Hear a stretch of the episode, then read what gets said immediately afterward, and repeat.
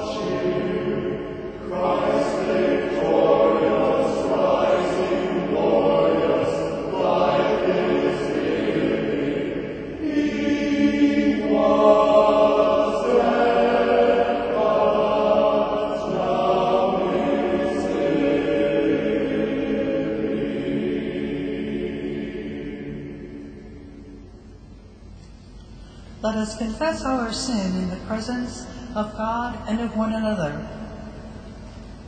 I confess to God Almighty before the whole company of heaven, and to you, my brothers and sisters, that I have sinned in thought, word, and deed by my fault, by my own fault, by my own most grievous fault. Wherefore I pray God Almighty to have mercy on me, forgive me all my sins, and bring me to everlasting life. Amen.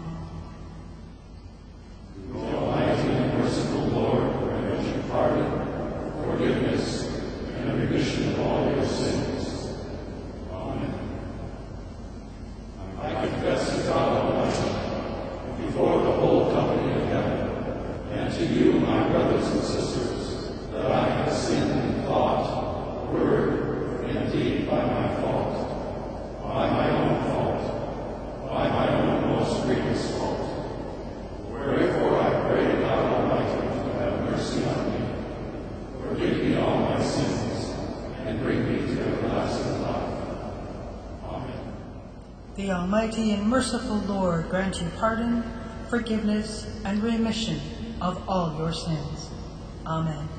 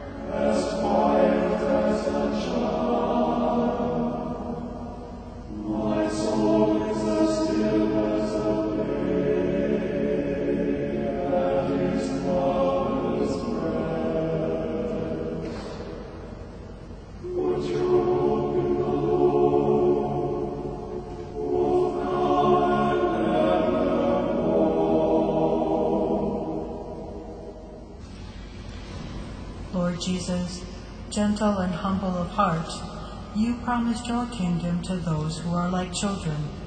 Never let pride reign in our hearts, but let the Father's compassion embrace all who willingly bear your gentle yoke, now and forever. Amen.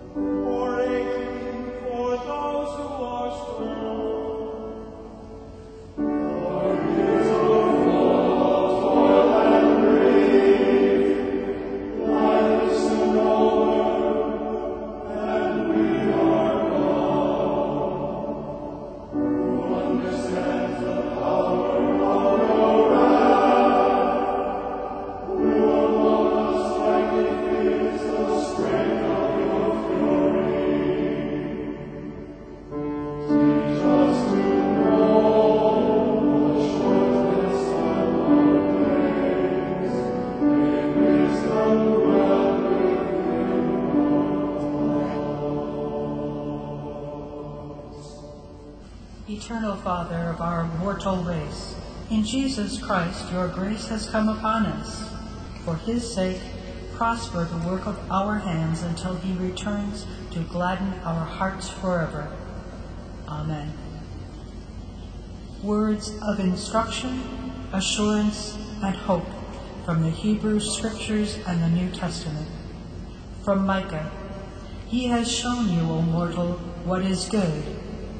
And what does the Lord require of you but to do justice and to love kindness and to walk humbly with your God?